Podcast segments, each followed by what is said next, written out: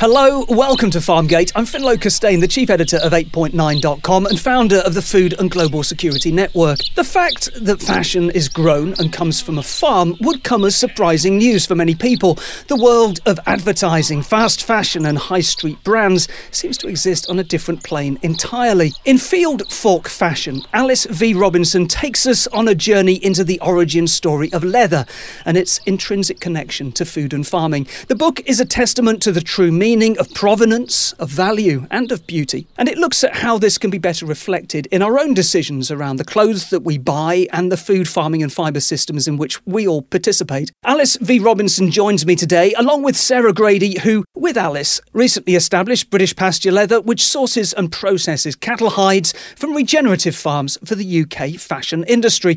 Welcome both. Alice, we're here primarily to discuss your book, Field Fork Fashion, but we're also going to talk about where it's led you. But let's start with the book, which is subtitled Bullock 374 and a Designer's Journey to Find a Future for Leather. Tell us about Bullock 374. Yeah, I guess to start to introduce Bullock 374 is the animal behind the fashion collection I created back in 2019.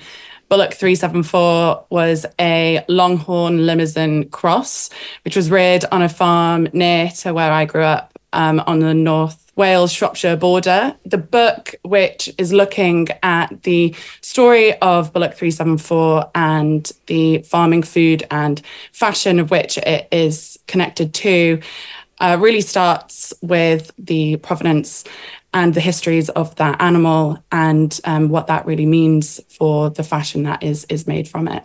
And then it seems to me that it's about looking at the narrative of what happens to that animal. You know, where, obviously where it's come from is intrinsic, but then what happens to it afterwards, and making sure that all of it is used, that you know nothing is left to waste. Exactly. My interest really in leather and that provenance was because I believed that that information was really crucial to the decisions that I wanted to make as a designer.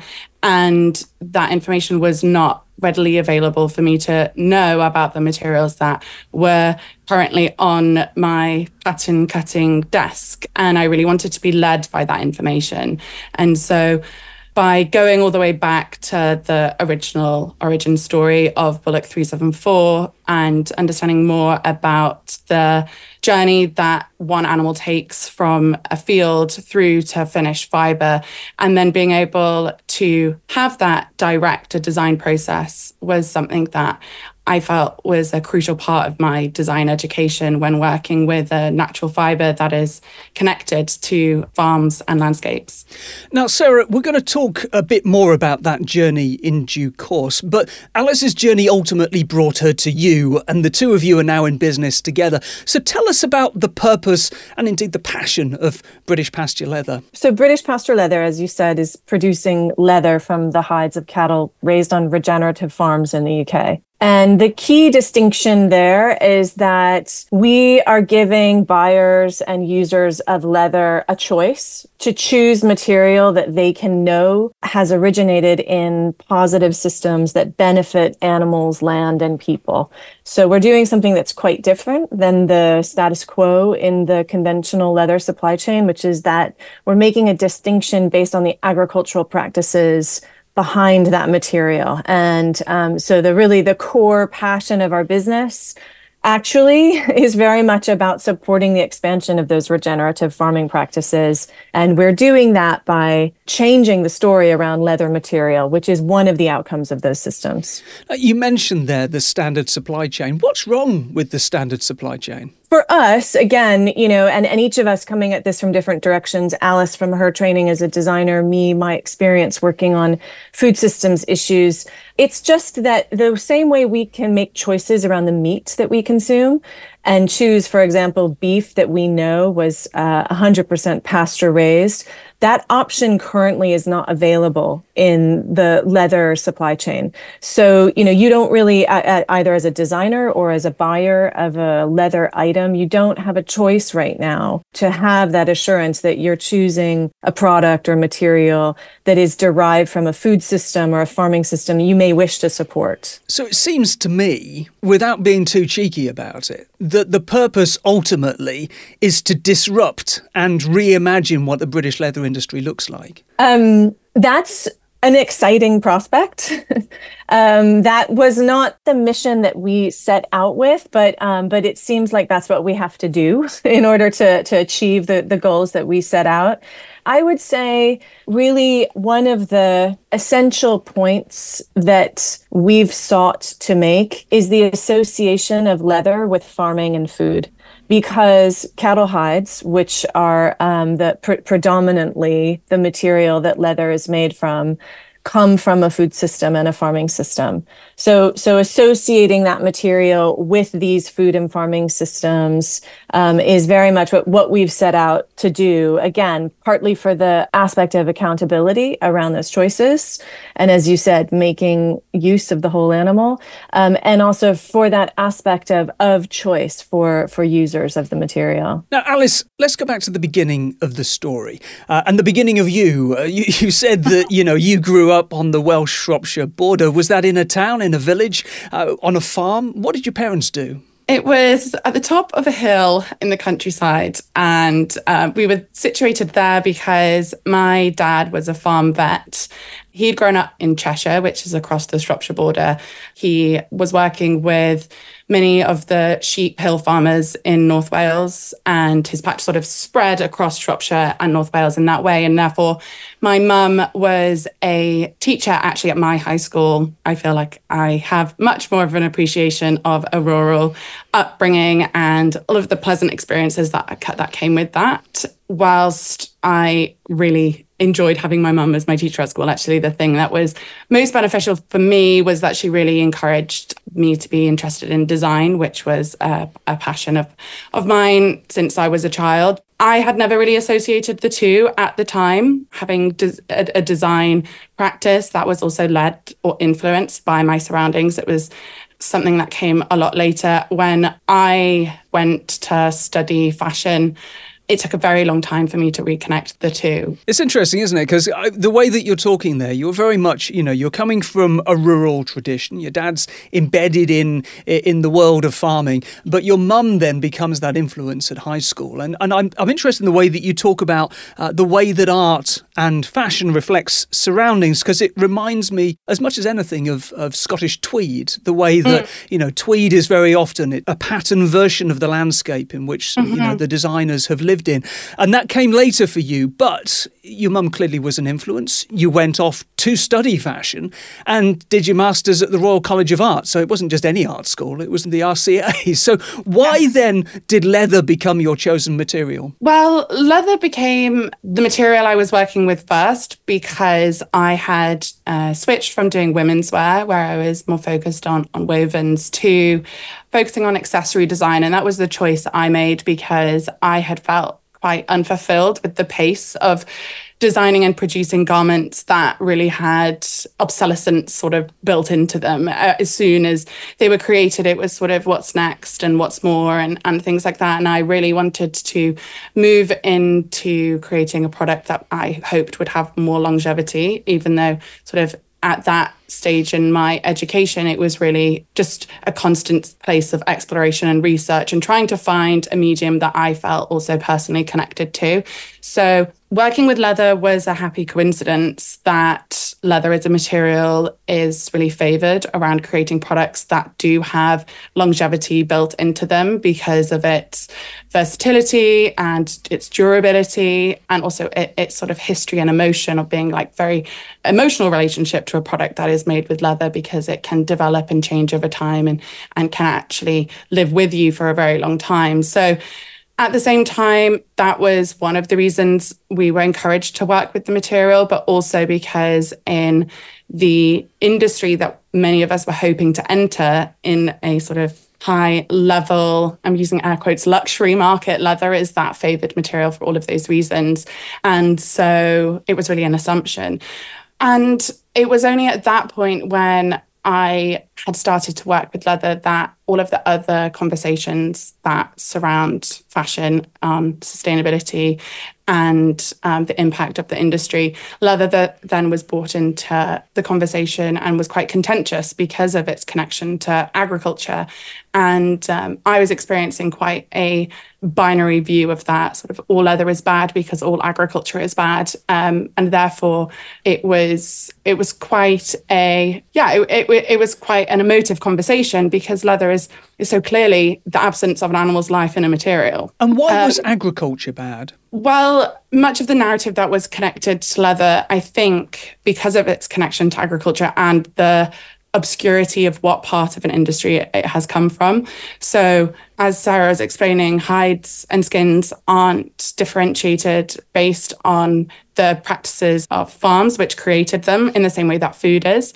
And so there was a lot of mystery around where did this material come from, what mm. farm and, and what practices was it connected to. And um, for me, I found that really captivating and really promising because my experience, my, you know, my bias was that I had been brought up heavily influenced by the work of my dad and the community that I had um, grown up around. But it wasn't really until that point that I saw the opportunity or sort of the, the beauty of the material because it had all of those stories hidden within it. So tell us about your degree show. My degree show, I created a collection called Collection 11458. The snappy title. Very snappy, yeah. Lots of people get it completely right. um, it was a collection made from the wool and leather of one sheep, which had come from a farm local to me in Shropshire. We, at the end of our degree show, all 52 students um, showed at a alternative version of what you would have as a catwalk show. So we were really encouraged at our university not just to create fashion collections that were 10 looks and 50 products um, and displayed in, in a very conventional way. We were really encouraged to do presentations, performances, poetry, uh, fine art, things like that, that were um, manifestations of what fashion could be or manifestations of conversations we wanted to be having within the in it within the industry. And so I presented collection 11458, which was a jumper, a pair of gloves, a pair of shoes, a handbag, and a card wallet, all made from the fibers that came from this sheep. And at the end of my presentation, the audience of around 350 people were met with uh, mini burgers that were made from the mince of that sheep that had been created by chef Margot Henderson. And the room really filled with that smell. And the waiters only came out at the very end of a presentation where I had shown on a big screen behind me the journey that had followed the sheep going from a, a field in Shropshire through to butchery, tanning, uh, spinning of the wool, and also into designing and making a collection that was, I had hoped, would be a representation of the, the true materiality of this animal and therefore what that can look like in, in fashion. Now, it sounds to me like an astonishing sort of holistic experience, that degree show. I mean, it sounds a- absolutely fantastic, and clearly other people thought so too. And you were suddenly invited to bring it to the V&A, which is the Victoria and Albert Museum, which specialises in clothes design and fabrics. Now, that's quite a leap for any student designer. How did that come about? Oh, yeah, I absolutely thought I was dreaming. I've been going to the V&A since I was a young girl, and I have a, a huge amount of admiration and respect for, for the museum. And it came about because at the that presentation, um, one of the curators was in the audience, and the V&A was in the workings of putting on an exhibit called Food Bigger Than the Plate. And so it was really just serendipity that a platform that was looking at wanting to platform stories that were adjacent to the food industry, that were connected to what we eat and how land is used, that they saw a place in the exhibit for um, my work. And so I was invited to bring my box with um, my collection in it uh, to the two curators, Catherine and, uh, and Mary uh, and, and May, and we sat down and obviously I said, you know, please take the box. I would be absolutely delighted. But I told them that I just met Malcolm Adams and that I really wanted to pursue the way that I was working and the research that I'd begun. And would they be receptive? Because this was in the summertime and the exhibit wasn't to open until April, May. Uh, would they be receptive to me seeing if I could produce new work in that time because it was research that I was going to be doing anyway. And, and I was very, very lucky that they were incredibly supportive. And they didn't actually know what I would be bringing until the day I brought it to be installed into the exhibit. So I was very grateful for their, their trust in that. So, with that V&A exhibition, was it the sheep work and also the Bullock 374 work that, that ultimately you showed? No, it was just the it was just Bullock 374 my master's collection um, has since been acquired by the V&A, so it's in their library for, for students and researchers to have a look at. Fantastic. We're going to come on to Bullock 374 in just a moment, uh, which is a slightly topsy turvy way of doing it, but at the same time, you know, because I appreciate that that was the uh, that that was the exhibition, but I want to go into the detail of uh, of your your story there. And Malcolm, of course, was the farmer who reared uh, Bullock 374. But Sara, you've been sitting very patiently in the background, and this, of course, is where you come into the story. You first saw the collection at the V&A.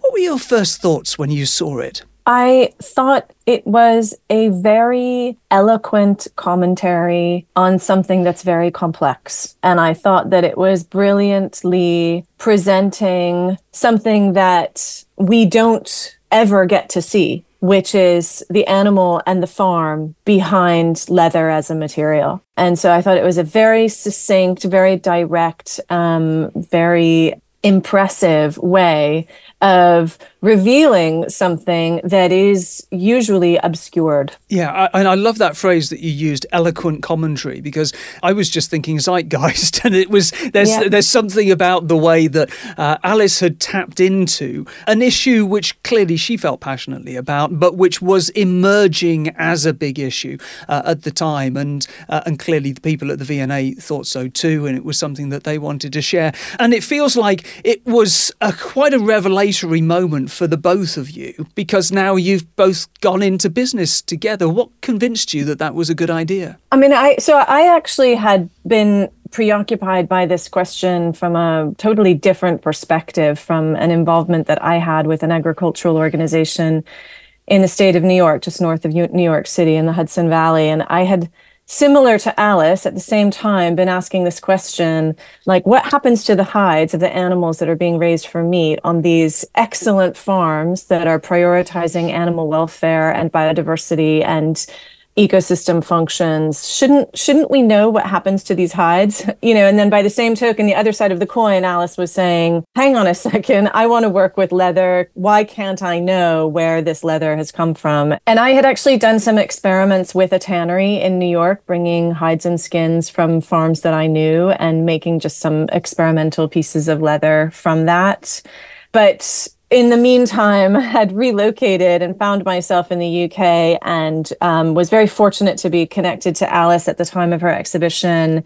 And we had a wonderful conversation, which we both remember very well, where, you know, we sort of said, we have the same very specific interest, which, as you say, was clearly, you know, squarely in the zeitgeist and um, shouldn't we do something with this idea? And i and i remember really well that one of the things that gave us confidence to start imagining a project together was alice's recognition of the um, interest that she was receiving from other designers and makers after seeing her exhibition. Yeah because alice this is a woman that you've not met before who comes along. You know, I mean, to be honest, it's, it's every designer's dream, isn't it? You, you you get picked up from the RCA, you go to the V&A, somebody comes along and, and is impressed by it and starts talking to you about going into business together. But what convinced you that Sara was the woman to do that with? Well, we were definitely on the phone for like an hour and a half. And I remember really vividly like pacing so enthusiastically around the kitchen because I had definitely felt by the end of that work and, and putting it into that exhibit that I was then faced with the okay, well, what next? Like, I have no more material to work with. this industry is incredibly complex and how does this move from just being comment- commentary where i can also be a designer who is working with a material that that is a material that I, I, I, feel strongly that I want to be able to create and work with and and then put my name on and put out in the world. And so being introduced to Sara was like, oh my gosh, there's this kindred spirit, but she's on the wrong side of the planet. And we were incredibly fortunate that that Sara was on her way over to the UK and we and we got to keep her in the end. It was really exciting um, for me because I think for a while I was in a, in a, in a space of trying to actually figure out what my thoughts and feelings were uh, for what I wanted to create as a designer and what I wanted to put out there. And there was a, a lot of um, conversation around what does it mean to be a fashion designer and do I need to be putting out product into the world? And is that just what I've trained to do to, to draw and design and make bags? And um, what had arisen from the experience of creating um, Bullock 374 and that research was more that there was definitely an opportunity to design a different type of system and that that would be um, you know a part of the work that we could progress with. Sara can i just come back to you for a moment? Your accent clearly you're not from shropshire. You're from the us uh, originally. And you say that you were on your way over here but I, I wonder if you would be able to sort of compare and contrast a little bit the state of regenerative agriculture the state of this conversation between where you were based in the US and where you are now in the UK community. Sure. Well, so I was very privileged to be part of an agricultural organization in the States that is very much in the midst of this movement, shall we say. So, uh, really working on food system transformation and also the expansion and the advancement of regenerative agricultural practices. So, I was really lucky to be part of that conversation for many years. Um, in America and to be part of an organization that allowed me to travel throughout uh, the country and to visit lots of different events and conferences in different parts of the states. And there's a tremendous sense of momentum and community there in America, even though America is a huge country with many, you know, radically different geographies um, and cultures in this field of, of, of, discourse around around food and agriculture, there's quite a lot of cohesion and there's a lot of philanthropic support too. So that, that's a real difference, I think, between the states and the European systems is that um, individual philanthropy is very strong in America. So I, to be honest, slightly took it for granted, you know, that there would be this tremendous, you know, sense of momentum and energy and community and support. And then um, actually, initially, I, I moved briefly to France before I ended ended up uh, living in the UK.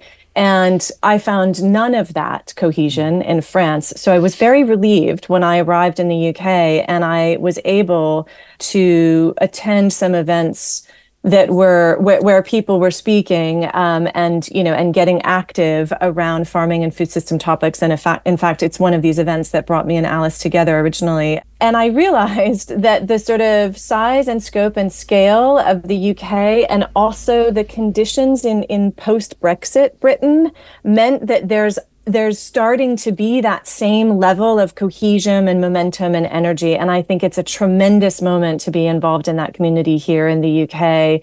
And I think there's the, the, the possibility of really seeing and experiencing some of what, you know, what I uh, experienced several years ago in the States.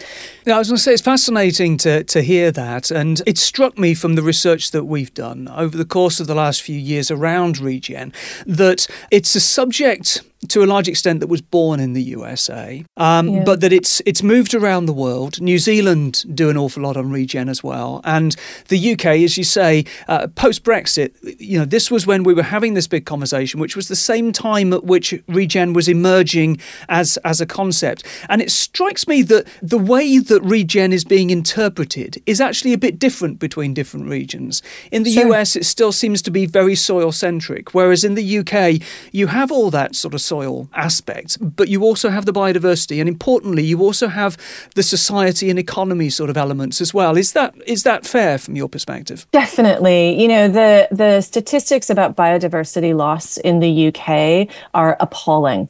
Um, you know, and I think also just the fact that it's an island. You know, so if you if you look at the at the scope and the geography, um, you know, it makes a lot of sense that there that, that that those topics and those aspects would be more evident here. And again, you know, just the diversity of landscapes in America, along with political and economic systems, you know, means that it's going to be a very different context there. But I, but I think one of the things that relates to the work that Alice and I are doing here, which makes this place a kind of perfect context for the, all the work that we're talking about right now is that this is a landscape and an ecosystem that is well suited to raising ruminant animals because it grows grass well. And not only that you know there are there are centuries old traditions of um, of raising ruminant flocks or herds on this landscape, um, and there's co-evolution and co-development. So the idea that we can partner with grazing cattle or or sheep to steward these landscapes and then really look at you know what that means in terms of all of the impacts on both our food systems as well as fiber and material culture. Um, to, it's just, just a, sort of a perfect venue for us to be advancing this story around around leather. Alice, we probably should start talking about your book. Field Fork Fashion follows the story of the afterlife of Bullock 374. This was an animal that you knew when he was alive, reared by Malcolm, as you uh, were mentioning earlier. You took him to the abattoir yourself. So, how did you feel when you collected the still warm bag with his hide and horns? I felt a, a tremendous sense of uh, responsibility and also accountability because I was there. So, what I had experienced quite a lot around leather is this word byproduct of the meat industry, which is just shrouded in anonymity. And I felt like you've made all of this very visible and therefore that came with a huge sense of responsibility i really didn't know what to expect as as someone who has eaten meat my whole life with a with an understanding often of the provenance and and the people and places that have produced it but never have i been in the front of a van where the animals are on the trailer behind me. And I felt a, re- a, great responsibility both to Malcolm and to Bullock 374 to make sure that this hide wasn't wasted. And it uh, was very, very daunting, really, actually. Um, was it upsetting? Was it upsetting to suddenly be confronted by the reality of your choices? Yeah, it was actually, because it was an experience that I don't think I could have prepared myself for because it wasn't something I could have asked um, somebody else about. I uh, actually spent a lot of uh, my attention was on Malcolm because I wanted to to also understand how he felt because what became very apparent to us was that the hide of this animal wasn't going to be collected in the first place. It very sadly was going to be going into a offal and category three waste bin and going into either landfill incineration um, and destruction.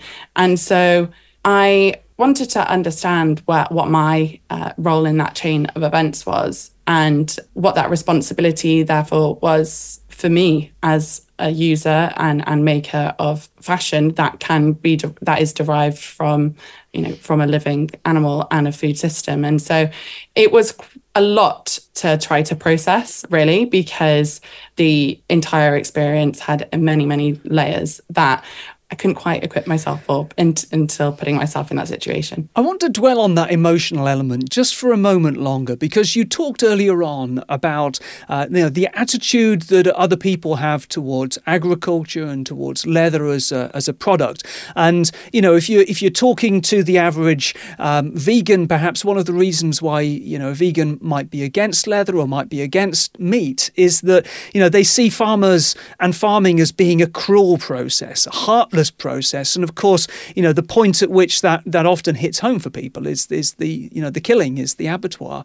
Do you think that farming's heartless? No, I, I was one part of the journey that was great revelation for me was understanding how much heart was in it, but also how, um, in some instances, how little control there was for the farmer. So, in the case of the abattoir, I had never understood nor had the opportunity really to understand the nuances in in how an animal can be killed or how it can enter a food chain. And Malcolm is a smaller scale farm and therefore um, produces um, and sells his meat to his local community uh, through meat boxes or through the butcher or local pubs. And in order to do that, he requires a service called private kill, which is offered most usually by smaller and medium size abattoirs that are able to facilitate a private kill and therefore returning the same carcass back to a farmer. And the closure of those abattoirs has been happening at a really alarming rate, such so that there is only around 60 small scale, medium scale abattoirs left in the UK, and they are distributed unevenly around the country. So we were incredibly fortunate that Malcolm's facility was a very short journey away. And the importance of that to Malcolm and for the his concerns for animal welfare, the welfare of his animals, was the highest priority that day. I'd arrived early at Charity Farm to help load um, the cattle onto a trailer. Malcolm felt quite strongly that he wanted to take more than one animal at a time because his cattle uh, live you know in fields that they build their own community and being separated from that herd can be distressing and so loading the animals calmly and also traveling as short a distance as possible to a facility where they would not be waiting and where they would go from a trailer and into a lairage and into a kill pen as quickly as possible, um, as calmly as possible, was really the highest priority and it was the the priority. And there wasn't a sense of ease or calm until that had been done successfully. So I sat incredibly quietly for the whole day until that had happened. And Malcolm had reiterated to me so many times that it brought him a huge sense of um, comfort and feeling of control around how he can choose to produce food from his land because he has access to the facilities that are fundamental for him to be able to do that the way he wants.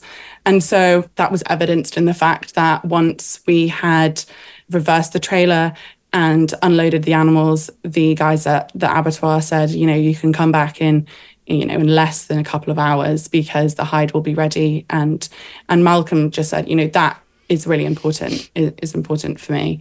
And it was those layers of complexity that i think are often um, you know you don't have the opportunity to discuss because the conversation sometimes is on that first emotive level of should we be doing this or bad, but also what are the complexities to the system yeah. where we can try to improve upon. So let's talk briefly about the economics of the abattoir process, because you were talking about the way in which the hide was likely to go off into uh, into incineration and landfill. So how is a cow divided up after slaughter? What normally ha- what normally happens to the hide? So the hide is a part of what's termed the fifth quarter, which is also historically called the butcher's profit. So the hide, horns, hooves, offal, blood, bones, fat are all are categorized in that fifth quarter, which the two forequarters and the two hindquarters being the carcass and meat, and the fifth quarter being all of those other parts of an animal that can also be sold on and be turned into a multitude of different products by working with many different industries from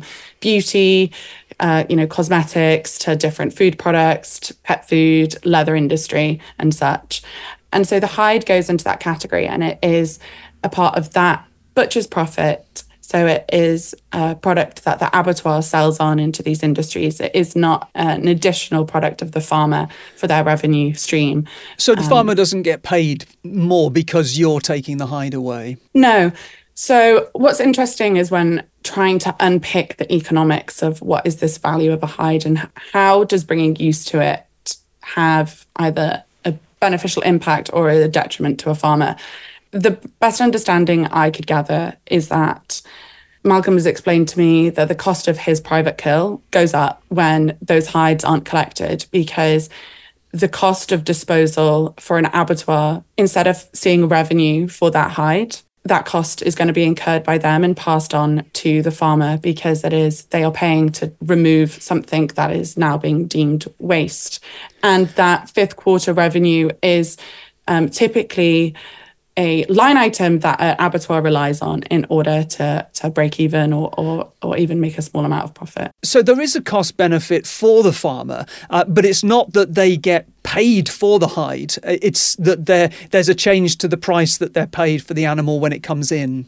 I, I mean, I wouldn't be able to have an example of showing that on a uh, you know transactional basis, but the anecdotal evidence that I've gathered from abattoirs and farms is that when the hides aren't collected and when they aren't being bought by a hide collector and entering a leather value chain, the cost to a farm goes up mm. because mm. that burden and that expense of removal and uh, destruction is bought is borne by an abattoir and that is then passed on. And presumably that's uh, arranged on a farmer by farmer abattoir by abattoir basis. Yeah, yeah. very it, interesting. it, it, changes it changes abattoir by abattoir. Something that is really um, interesting i think around how we treat raw materials that come from agriculture is that as Sara's explaining, we don't currently aggregate them based on the environmental impact for what those animals have mm. had in the same way that we can in, in food or based on the practices that have created them. They are all equal and they all have the capacity to become leather. So when they're treated in that way and when they are abundant globally and a part of a globalized supply chain, those commodities, whether you can collect them at a larger scale facility where you're collecting a thousand at a time or a small scale, more rural abattoir where they are given the same individual value but are in, you know, much fewer, then the cost of collection, salting, and selling them, um, you are benefiting from that economy of scale from from collection from a larger scale facility. So, in the same way that 20 or 30 years ago, um, we started to see free range eggs being differentiated rather than just at farm scale, uh, more at commodity scale as well. That's, that's really where you're starting to work. It's starting to try and create some of that differentiation uh, in that leather process. It's fascinating. So, let's go back to Bullock 374. You've got his hide in a big bin bag. What mm-hmm. happens next? What happens next? We, we take it back to a farm, and it's really crucial that um, the hide is preserved before it can start to deteriorate, before any sort of biological activity can compromise what the finished leather will look like and how um, effective the tanning process will be. So to do that, you can do it in a couple of different ways, either refrigeration or, or ice if you're going straight into a tanning process quickly. For me, because I needed to find a tannery to work with, I salted the hide. So you spread out a hide on pallets and make sure that there aren't any creases. So, any of the folds where um, the arms or neck or belly have been, it's really crucial that they all spread out so that salt touches all parts of the um, exposed skin. And then you leave it for a couple of weeks. It releases a lot of liquid. And um, because I felt a, a, huge sense of responsibility and anxiousness around messing up this stage, I would check on it quite frequently and um, kept on salting it to make sure that it was safe. And, we should say at this point that the, the book is really interesting in the way that it's kind you know, you're dealing with the big issues. You're sort of taking us through, you know, this narrative uh, with this particular animal, but it's also a how to guide. And, you know, there are a lot of pictures, there's a lot of sort of stage work um, mm-hmm. in terms of this is what happens and this is what happens next and, and taking us through that whole process. And we're not going to even talk in this podcast about what happens with the butchery, but you go into that in quite some detail as well. So we've gone to the salting. Talk us through the pre tanning process. What I found really interesting, um, sort of throughout that process, was all of the small details that now I can piece together in the work that we're doing that go into the effect of how leather is eventually valued. So, for instance, at the hide removal stage, because I was working, Malcolm chose to take his animals to a smaller scale abattoir. The way that they'd removed the hide was also different to a larger scale facility. So there were some flay marks, so where a knife had cut through. And the abattoir had taken great care to not puncture the hide. But even those flay marks would eventually show up in the finished leather and then contribute to how conventionally it would be valued in the industry. So the tanning process also had similar um, sort of nuances to that in the story. In the UK, there are only certain facilities that can process cattle hides.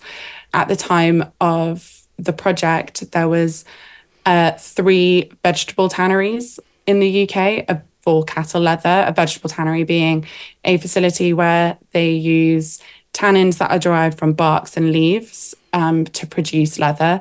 So those tannins are what um, stops the collagen from degrading and will react in a way that um, makes a usable material.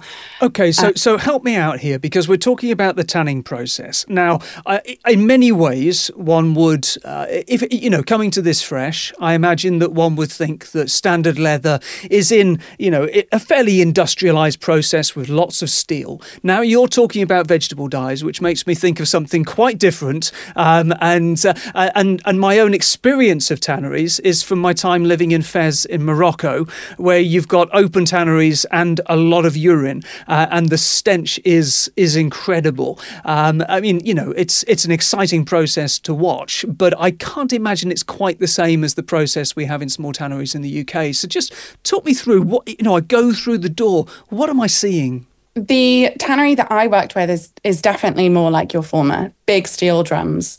Um, so it was really my ambition that, like the collection I'd done for my master's, that I wanted to produce a material that was reflective of its origins. I wanted to produce a uh, sort of low intervention, very um, natural material that could exemplify the natural character of leather. And for me personally, vegetable tanning does that because you have the opportunity to create patina um, in the leather and it reacts to light and and touch. And it's um, incredibly beautiful in that way. And it's a more historic method of producing leather. Not the same as as in the Morocco tanneries but more of a traditional method where you you place the hides into pits. So that method of tanning now only constitutes for around like 5% of global leather production the majority is um, produced through a method called chrome tanning, which is around 85 to 90%, and the rest are like alternative tannages. That process is done at a really large scale, as, as you said, and it can produce leather much more quickly than other tanning methods that can take months. Chrome tanning typically only takes around uh, a week, a, a little bit longer. It was really an experience for me when I had this hide and I, I wanted to produce finished leather so that I could create a leather collection very different to my work when I was studying was that that really required having a look at what the reality of the infrastructure is of the industry in the UK. So if any farmers are listening and they have struggled to take one hide at a time to a tannery, it's it's exactly what I encountered. Taking one hide and asking for it back as finished leather is incredibly challenging, well, specifically because of the scale in which the material is typically produced. But you found tanneries in the UK that would do that? I did, yes. Uh, I turned up. Um, I said, please may you have a conversation with me. I'll be on your doorstep tomorrow morning. And it was through the fact that these businesses shared my passion for the material and also were interested in the conversation I wanted to have around why, you know, why is this so challenging and also where has this industry gone from a country that, as Sara said, is growing a lot of grass and producing a lot of animals um, fed from it. They helped me and were very receptive to figuring out a process that would work within their tannery. And that's described within the book of how we went through a typical tanning process, but had tweaked it in a way so that the traceability was ensured for Bullock 374 hide to not get lost within the rest of the production. Uh, and again, you mentioned the book there, and I, I, really should just sort of make it clear to people listening that the book goes into a lot of detail. Any questions that people have about the process, they're, they're almost certainly answered uh, in the book, and and it really is a fantastic sort of blow by blow account of of how of how this process works. Sara, as a co-founder of British Pasture Leather, what are you looking for in a good tanned hide? I think one of the things that we've really learned about the leather that we've made thus far is that it is a beautifully strong and durable material that has a level of character is often the term that's used um, that really speaks to its life as an animal. And that is a thing that personally I really appreciate in that material. So it's highly variable, um, it's characterful, and there's a lot of beauty in those qualities. Um, and then as far as its usability, it's in part thanks to the raw material and the fact that these animals have grown naturally on their natural diet, and also partly attributed to the vegetable tanning process that Alice touched on. It's a very uh, strong and durable material that will make products that will last for a very long time and be highly repairable. Uh, so that, for me, those are the those are the um, aspects of of quality that we've come to really emphasize in the leather material that we're making. And when we talk about quality and you know going through the process that Alice has described, you tend to associate a higher price tag with quality. So we're talking about small scale, short chain, individual relationships. How much cost does this add for you and, and for the end customer? At the moment, the finished leather that we're producing, which we're able to do in small volumes, has to be priced at a premium price um, not not only because there's value in you know all the many attributes that we've described but also as you say the fact that we've made a commitment to do this locally and to do it in a way that as Alice has noted is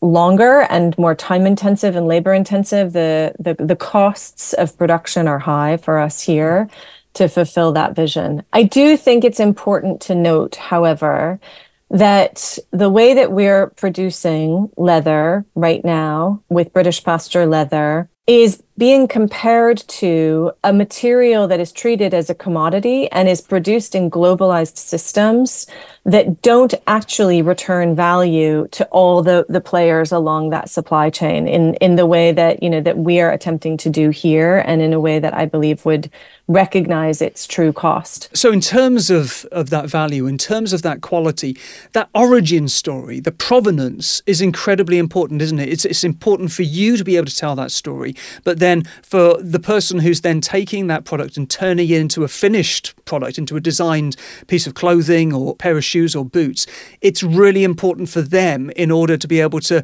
justify the added value that they're uh, expecting from it. Yeah, I think, you know, kind of going back to what we are talking about at the beginning of this conversation, one of the central aims of the work that we're doing is to reassociate leather with agriculture. And in doing that, be able not only to choose which food and farming systems we are supporting, but to bring value to the ones that have tremendous benefit.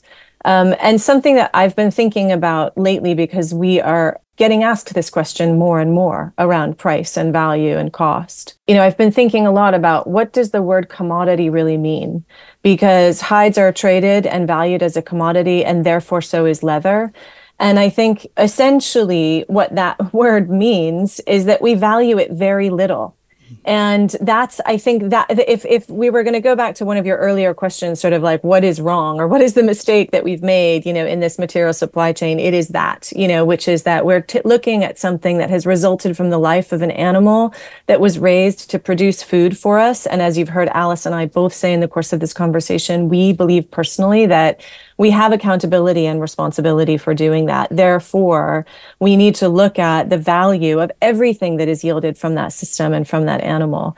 Um, and so for me, I don't think of hides as a commodity or leather as a commodity. And that's not the way that we are producing it or trading it. You know, we're, we're really looking at what is its value, both in terms of the landscape that it's connected to, and therefore all those questions around biodiversity and ecosystems um, you know, the welfare of the animal, and then also the people and the communities that are attached to that production. And for me, I suppose when you use the word commodity, what I'm hearing is high external costs, but to both society and to the environment as well. Uh, you know, so that it's it's not that that product is cheaper; it's just that the costs associated with That's that right. just haven't been built in. And of course, what you're doing at British Pasture Leather is the antithesis of of that process. Alice, at British Pasture Leather, you're not intending to make finished products. So, what are you selling and who are you selling to? Um, so, definitely remains to be seen TBD whether we will produce um, some products ourselves in the future. But at the moment, we are really focused on building relationships with the design community, makers and brands that are aligned in this vision for what leather material is and and what its opportunity could be in terms of of the material to design with that has um, a connection to all of the other things that we've just been discussing. So, for the moment, we've really been looking at British based brands that currently are really interested in having a leather with this origin story that is made in the UK and also want to support the production of that and those industries flourishing in the UK. We did an exhibition last year for the London Design Festival where some of our first batches of leather were given to a range of different brands and designers from Mulberry and New Balance to Otzi London to Charlie Borrow, Tabitha Ringwood, um, Bill Amberg, and a range of products from footwear to upholstery and accessories were created. And the hope there was really to show what this material can create and, and what is it suited to producing. So, something that Sara and I have felt very strongly about throughout this process is that we've wanted to, kind of in a similar way, of the restrictions that were around creating the Bullock 374 collection was put some parameters around how we want to be able to produce British pasture leather. And one of those things was to work with British tanneries. So we have a brilliant relationship that we are incredibly grateful for to a vegetable tannery in Bristol to produce the material and also a family run finishers up in Kettering. And the result of that, as Sara said, is very versatile, beautiful material. But the raw material that we're working with, the hides that are coming from Pasture for Life farms, are really dictating, therefore, what the material creates, what type of material is created, and therefore what it's suited to become. And we really want to be directed by that. What can this material be and how can that how, how can value be best brought to that material therefore and so it's been really exciting at the moment to be working with designers that share that vision and are really open to what that could create and what those products could be. We're running close on time, but Sara, just finally, you've built up uh, the business with a relationship with Pasture for Life farmers so that you've been able to source regeneratively farmed cattle. To what extent do you think the whole process is scalable? What are the basic challenges? The first challenge for us is, has to do with collecting hides and maintaining the systems of traceability that we've begun to develop. So, Pasture for Life right now is the certification um, that is most prevalent that reflects those highest standards of practice. As we said before, you know, the regenerative farming movement is growing so much in the UK right now that um, one aspect of scalability will be the expansion of those practices along with certif- certifications. So having more farms adopt Pasture for Life as a certification and also the growth of other certifications that also represent those very high standards will mean that we will have access to a greater volume of material that we can um, have the assurance comes from those regenerative uh, farming practices. One of the challenges for us is all of the coordination that goes into working with slaughterhouses. So we need to have some critical mass in a particular area to have a substantial volume coming through, even from multiple regenerative farms. So the growth and the expansion of regenerative practices, along with the certifications, will allow us to have some scalability around access to raw material. The other challenge for us, as Alice mentioned, is that the infrastructure for leather production in the form of tanneries, sadly, has been shrinking in the UK. So access to tanning is, is one of our obstacles obstacles. And we may have the possibility uh, to increase the volume of leather that, that we're producing in a British tannery, and that would be our other opportunity to scale. Fantastic. Well, that's it. That's all we've got time for. I feel like we could keep on talking on this subject. It's been so interesting, and thank you so much for your time. I'd like to thank my guests, Alice V. Robinson and Sara Grady. Alice's book, Field Fork Fashion, is available from all good booksellers, and it's the perfect gift for anyone interested in understanding more about where their clothes and their food actually come from. And Alice and Sara's company, British Pasture Leather, can be found at britishpastureleather.com. If you've enjoyed enjoyed listening, please come back and listen to more. Tell your friends, like us, review us, and share our links. Farmgate is funded by Sankalpa. It's part of the 8.9 Hectares news channel, and you can join the conversation on social media by searching for 8.9 HA. I've been ffinlo Costain. Bye for now.